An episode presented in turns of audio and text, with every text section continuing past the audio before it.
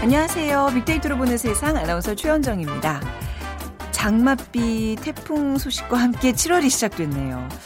자, 지금 뭐 장마전선의 영향으로 중부지방과 전라 해안, 일부 경상도에 호우특보가 발효 중이고요.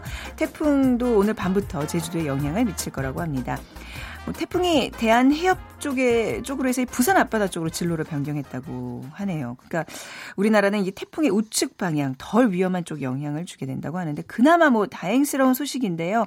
그래도 큰 피해가 나지 않도록 미리미리 주변 점검하시기 바랍니다. 그리고 7월과 함께 시작된 것이 또 하나 있습니다. 52시간 근무제 드디어 시작이 됐죠. 근무 시간이 어디까지냐가 중요한 부분인데요.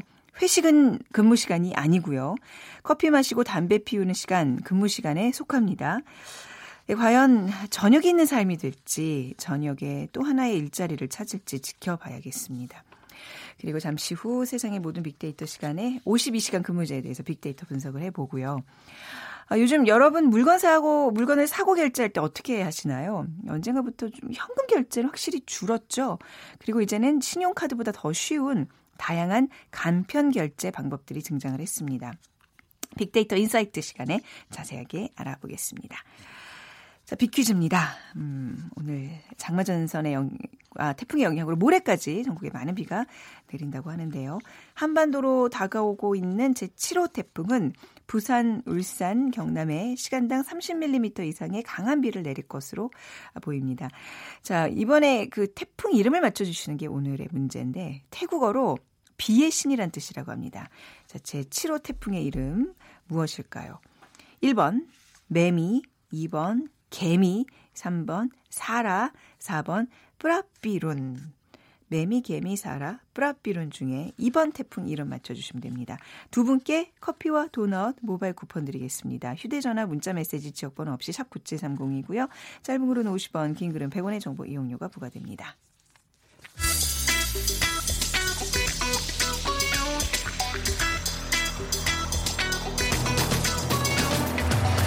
오늘 여러분이 궁금한 모든 이슈를 알아보는 세상의 모든 빅데이터. 다음소프트 최재원 이사가 분석해드립니다.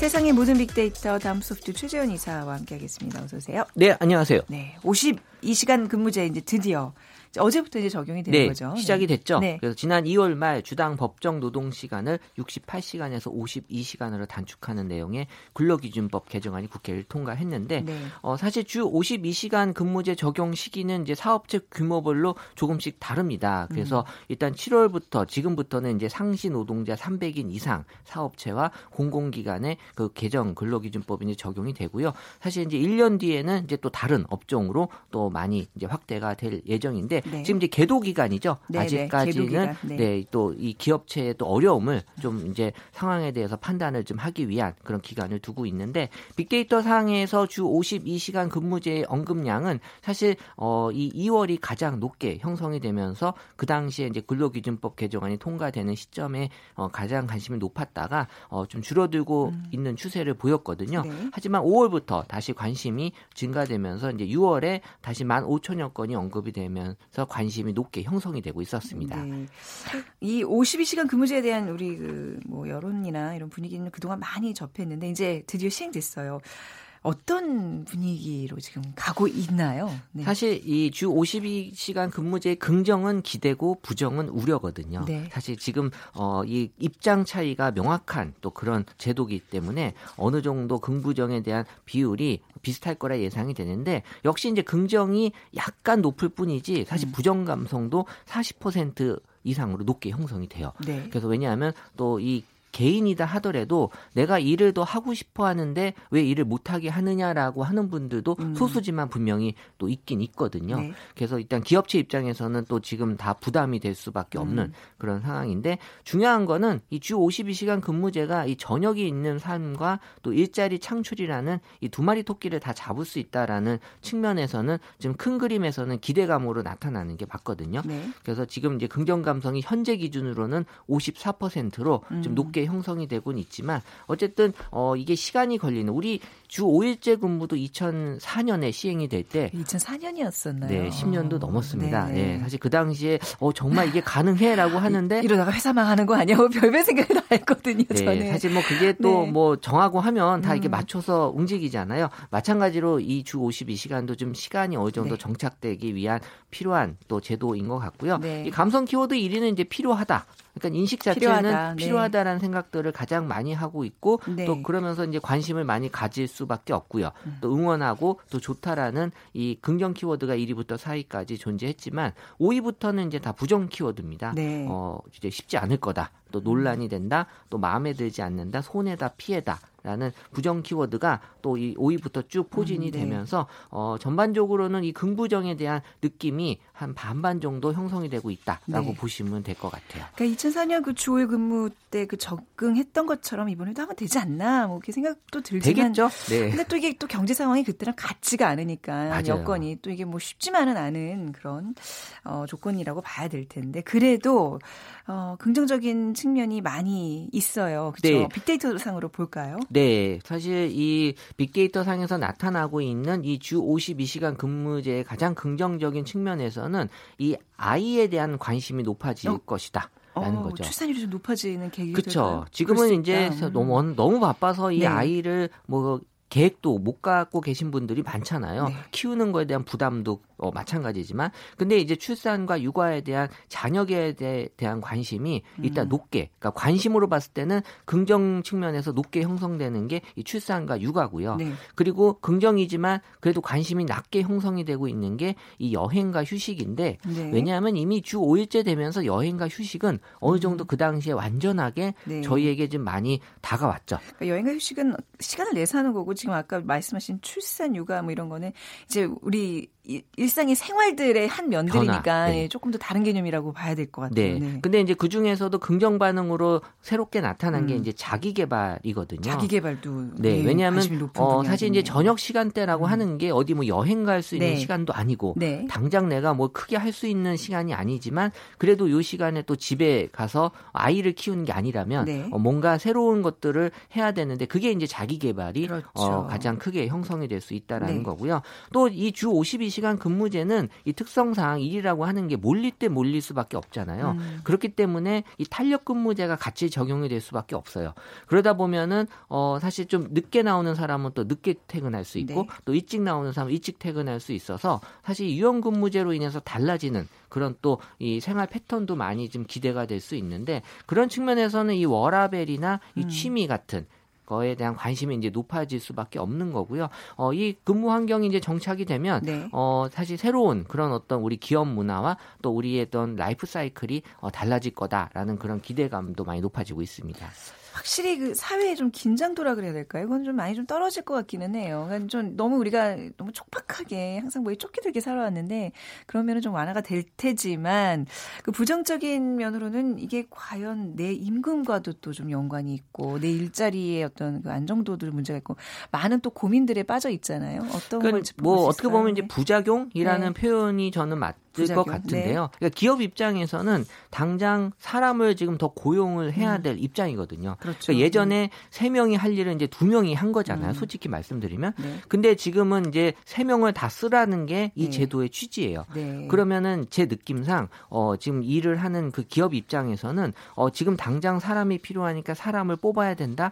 그거는 현실적으로 좀 어려워요. 왜냐하면 사람을 뽑는 문제는 회사 입장에서 가장 예민한 문제가 될 수 있어서 당장은 제가 봤을 때 비정규직을 쓸 것 같아요. 그럼 이제 비정규직이 일단은 일시적으로 좀 늘어나는 현상들이 좀 나타날 것 같고요.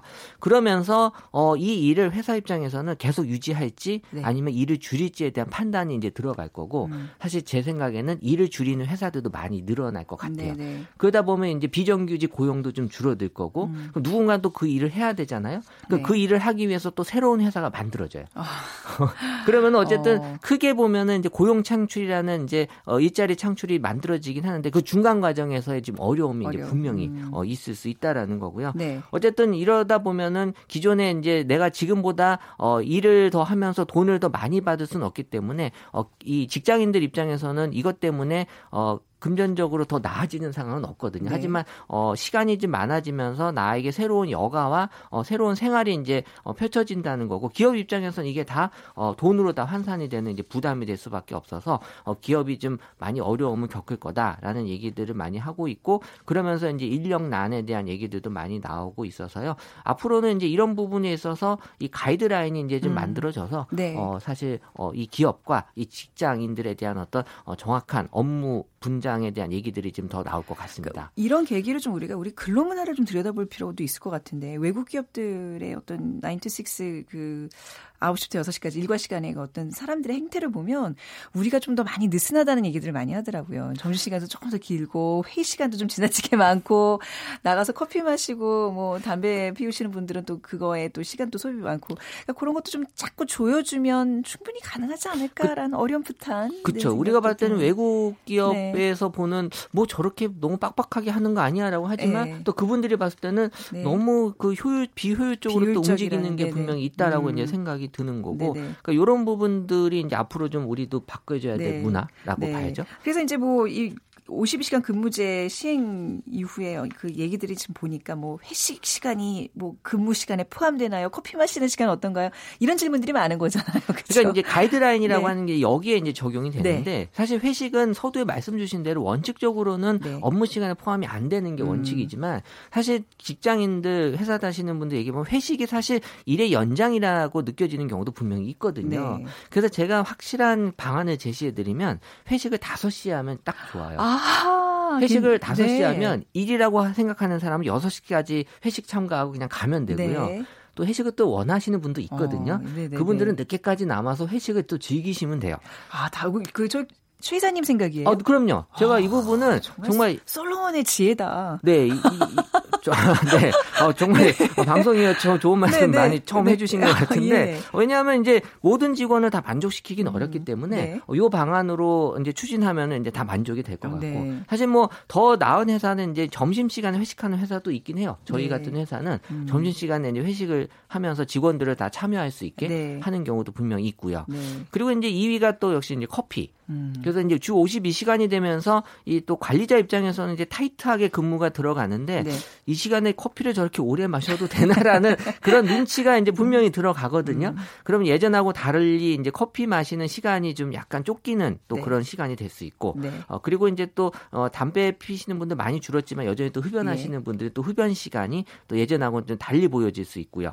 또 이제 회의나 여러 가지 또 출장할 때 이동 시간도 뭐 포함이 되냐 안 되냐. 이동 시간은 포함이 되지 않죠? 이동 시간이 뭐, 이제 네. 해외 출장은 포함이 되고요. 해외 출장, 국내 네네. 출장은 또 포함이 안 된다라는. 이제 네. 그런 기준은 있는데 이 부분도 네. 이제 회사 업무와 회사 특성상 또 네. 달라질 수 있는 부분이기 때문에 네. 이런 것들이 이제 주 52시간으로 좀 만들어지면서 새롭게 다시 고민해야 될 부분들이라고 이제 볼 수 있고 네. 어쨌든 이 문화 자체가 지금 바뀌고 있다라는 측면에서는 이제 네. 받아들이는 측면에서 네. 이제 접근을 해줘야지 네. 뭐 이거는 뭐 된다 안 된다로 너무 또 그렇게 몰고 가면 계속해서 좀 이 회사에서 좀 스트레스 받을 일만 늘어날 수밖에 없게 되겠죠.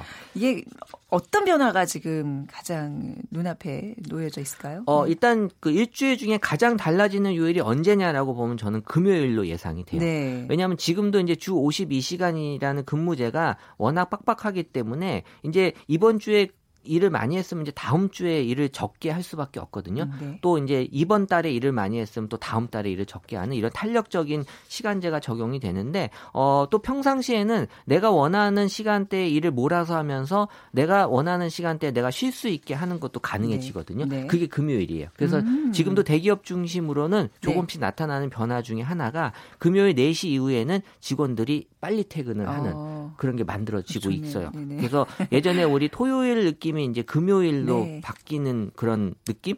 그러면서 이제 금요일이 이제 주말의 시작, 주중의 끝이 네. 아니죠. 네. 그러면 이제 여행에 대한 생각들도 좀 더 길어질 수 있고 또 이 금요일이 이제 가정의 날이 예전엔 수요일이 가정의 날이었잖아요. 뭐 문화의 날 뭐 해가지고. 네, 근데 이제 금요일이 이제 가정의 날이 완전히 이제 만들어질 것 같다라는 거죠. 아직도 이런 얘기 딴 세상 얘기 같은 건 왜일까요? 저희 방송국은 약간 적용되기가 좀 힘든 특정 업종이기 때문에 정말 특수 업종이라고 봐야겠죠. 뭐 지금도 뭐 많은 대안들 뭐 이렇게 정책들이 나오고 있는데 말이죠. 저한테 빨리 적용되는 날이 왔으면 좋겠습니다. 빅퀴즈 먼저 부탁드릴게요. 네, 장마전선과 태풍의 영향으로 모레까지 전국에 많은 비가 내릴 거라고 합니다. 네. 한반도로 다가오고 있는 제7호 태풍은 부산, 울산, 경남에 시간당 30mm 이상의 강한 비를 내릴 것이라는 예보인데요. 그럼 태국어로 비의 신이란 뜻의 이번 제7호 태풍의 이름은 무엇일까요? 1번 매미, 2번 개미, 3번 사라, 4번 쁘라삐룬. 네, 휴대전화 문자메시지 지역번호 없이 샵9730으로 보내주세요. 짧은 글은 50원, 긴 글은 100원의 정보 이용료가 부과됩니다. 오늘 말씀 여기까지 드릴게요. 감사합니다. 네, 감사합니다. 다음소프트 최재원 이사였습니다.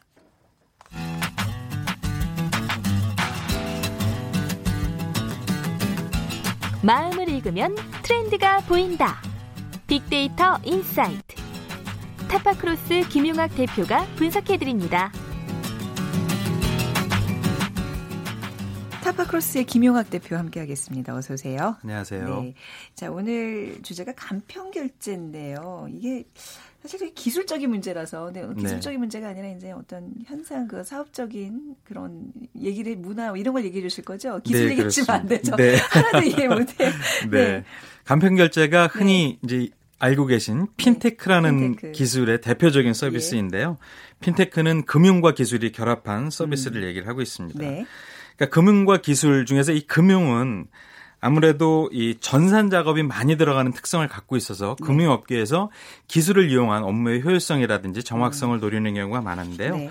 거기서 이제 파생되어서 간편결제가 나오게 됐습니다. 이 간편결제 중에서 많은 소비자분들 혹은 청취자분들이 잘 알고 계신 땡땡페이라고 하는 간편결제 서비스들이 여러 가지가 있습니다. 네. 예전에는 신용카드가 현금의 자리를 대체했듯이 이제는 어플리케이션을 통한 결제가 기존의 결제 수단을 대체하는 형태로 많이 이제 이용을 하고 있는데요. 네. 이런 간편결제 서비스가 유통이나 다른 산업에 어떻게 반영이 되어서 지금 쓰이고 있는지에 대한 말씀을 드리고자 합니다. 네, 간편결제를 지금 유통업계가 더 이렇게 막 서비스를 계속 도입하고 있는데 여기에 좀 집중하고 있는 이유가 있을까요? 예전에 유통이라고 하는 경우는 대부분 오프라인에서 이루어졌습니다. 소비자가 매장에 방문해서 물건을 샀는데 온라인을 이용한 이용 형태가 많이 발전하면서 그런 것들이 대부분 온라인 혹은 모바일로 옮겨왔죠. 네. 그리고 또 O2O, 온라인과 오프라인 결합 서비스들이 많이 생겼는데 오프라인 매장을 운영하고 있는 유통업계에서는 이런 상황 때문에 소비 환경이 변화하게 됐습니다. 네. 그래서 오프라인 매장으로 다시 소비자들을 끌고 오기 위한 어떤 차별적이고 좀 크리에이티브한 서비스들이 필요하게 된 것이죠. 네. 거기서 소비자의 불편을 최소화시켜주기 위한 영역에서 간편결제가 자리를 잡고 있습니다. 빅데이터 상에서 간편결제 어떻게 나타나고 있을까요? 빅데이터 상에서 저희가 조사를 해보니까 간편결제와 관련돼서 지난 6개월 동안의 연관어를 조사해봤는데 상위 연관어 대부분이 할인이나 무료, 검색이나 이벤트 등의 얘기들이 나옵니다. 그중에서 이제 가장 큰 비중을 차지하고 있는 것이 할인이나 혜택과 관련된 부분이고요. 네. 그 다음에 이제 자리 잡고 있는 것이 복잡함이 사라진 편리함에 대한 만족감이 굉장히 높게 자리 잡고 있습니다. 네. 그러니까 공인인증서 없이도 로그인이 가능하거나 결제가 가능해지다 보니까 기존의 결제 수단에서 느꼈던 불편함이 해소된 부분에 대해서 만족하고 있는 소비자가 많아진 것이죠. 네. 저조차도 이제 무슨 비밀번호 짧게 그냥 몇 개만 두드리면 결제가 되는 그런 사이트들을 주로 사용하게 되고 뭐 이렇게 주민번호와 신용카드 16자리를 다 등록하라 그러면 그게 확 짜증이 나서 거기를 다시 안 가게 되거든요. 그렇습니다. 그만큼 이 간편결제가 소비자들의 구매 욕구를 좀 높여주는 그런 요소가 되고 있는 거죠. 그렇습니다. 네네. 간편과 결제라는 두 단어가 합쳐졌잖아요. 이 간편이라는 가치에 주목할 필요가 있습니다. 소비자들이 여러 가지 생활을 하면서 느꼈던 불편함을 이 ICT 기술이 해소해 주는 부분과 그리고 결제가 갖고 있는 본질적인 어떤 효과들, 혜택들 이런 부분들이 얼마나 풍부해 줄 수 있느냐에 따라서 소비자 선택이 달라지고 있는 것이죠. 근데 확실히 결제는 간편하면 안 돼요.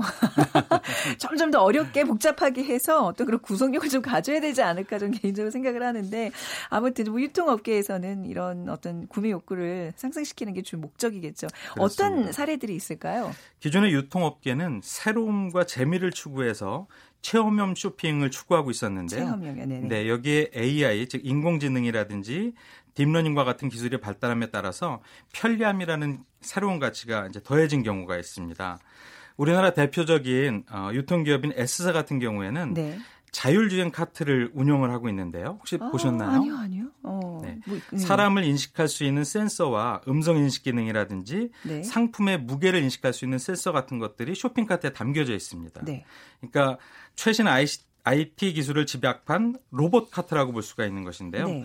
이런 음성 인식 기능을 활용하게 되면 상품 내 상품 위치를 검색할 수가 있고요. 네. 그래서 해당 위치로 카트가 자동적으로 움직여서 고객을 안내할 수 있기도 하고요. 이게 지금 실시가 되고 있다고요? 네, 그렇습니다. 어디서요? 네, 이제 모든 매장은 아닌데 시범적 네. 매장이 운영이 되고 있습니다. 네. 네. 이 중에서 가장 중요한 것이 결제 기능인데요. 네.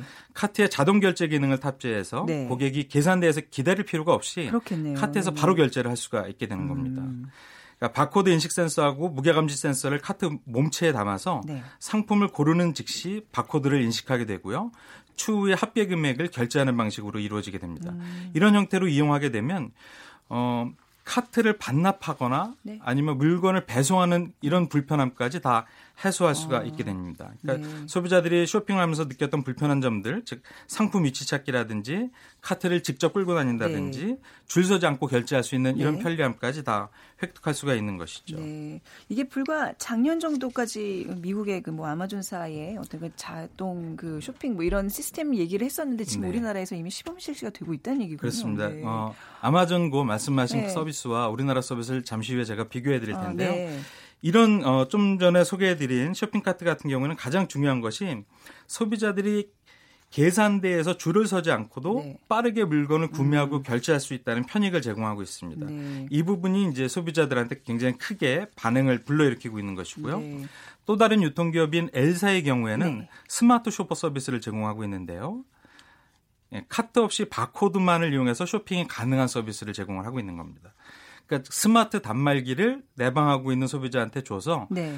이 손님은 스마트 단말기만 가지고 다니면서 상품의 바코드를 인식하게 되는 것이죠. 네. 그럼 나중에 나올 때에 물건을 자신이 갖고 나오는 것도 아닙니다. 네네. 이 스마트 단말기에 탑재되어 있는 자신의 결제 수단을 이용해서 간편 결제를 하면 예. 물건은 자동적으로 픽업이 되어서 소비자 주택으로 배송을 하게 됩니다. 네, 네. 그러니까 쇼핑이 굉장히 편리해지게 되는 것이죠. 예. 그렇다면 굳이 그 슈퍼마켓을 가지 않아도 거기 현장에 가지 않아도 집에서도 할 수 있는 거잖아요. 그럴 수 있는데 네네. 직접 물건을 보고 구매할 수 있는 그렇네요. 예, 장점을 제공을 하고 있는 것이죠. 네. 그러니까 이렇게 쇼핑이 간편해지다 보니까 굳이 모바일이라든지 온라인을 통해서 구매하지 않아도 네. 오프라인 매장을 가서도 신선하고 재미있는 경험들을 즐기게 되는 것이죠. 그런데 네. 이런 기술을 최근에 시범 매장에서만 제공을 하고 있는데요. 네. 일평균 이용자가 매일 50명을 넘어서고 있고요. 네. 매월 꾸준히 증가하고 있다고 합니다. 네. 더 중요한 것은 이 서비스를 이용해본 소비자 중에서 재사용률이 무려 70%에 달한다는 겁니다. 간편함을 아니까. 그렇습니다. 네네네. 그러니까 굉장히 만족하고 있다는 것이죠. 이게 유통업계 말고도 이런 결제와 관련해서 또 다양한 시도를 하고 있는 업계들이 있을까요? 네, 일전에 제가 자동차 업계 정보를 소개해드리면서 예. 커넥티드카를 소개를 해드렸습니다. 네. 자동차가 연결되어 있다는 것인데 어떤 게 연결된 것이냐 하면은 정보통신기술과 자동차의 기술이 연결되어 있습니다.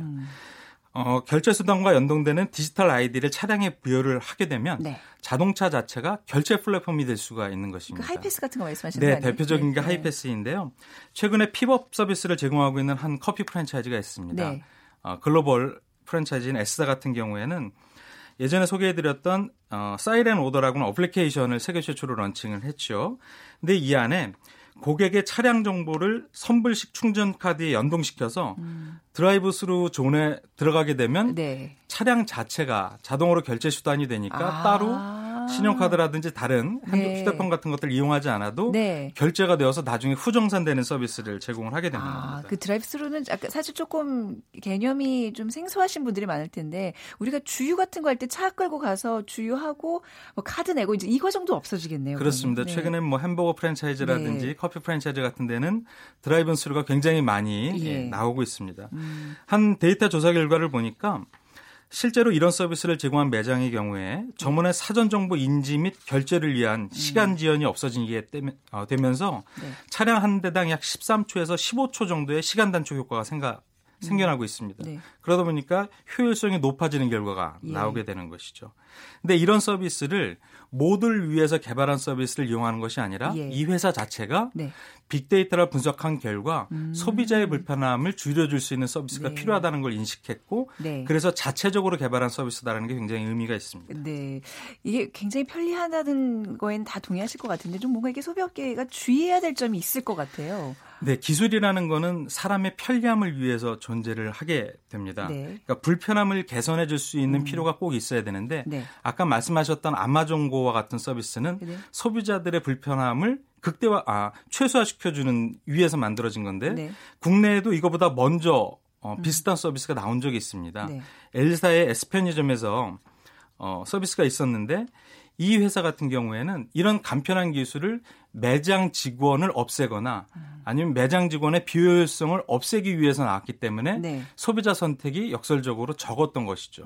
즉 소비자의 불편함을 없애주기 위해서 존재할 것이냐 아니면 매장 운영의 효율성을 없애기 위해서 존재할 것이냐 기술의 쓰임새가 달랐기 때문에 해외 사례는 성공적인 결과가 나왔고 국내 사례는 좀 아쉽게도 정착이 되지 못했죠. 네, 또 그런 면도 있겠지만 이제 아주 소비자 입장에서만 본다면 어떤 나의 정보 결제나 이런 모든 것들이 좀 노출이 되는 건데 뭐 이런 것도 좀 개인정보 보호 차원에서의 문제점도 분명 있겠네요. 그렇습니다. 이 정보 사회는 비단 이런 간편 결제뿐만 아니라 모든 측면에서 개인정보 보호가 가장 중요하고 이런 것들은 안전성 측면이라든지 아니면 비식별 처리와 같은 법제화 측면이라든지 이런 부분이 굉장히 중요해지는 것이죠. 네. 그럼에도 이런 핀테크와 뭐 간편 결제에 대한 이야기 계속해서 좀 발전하겠네요.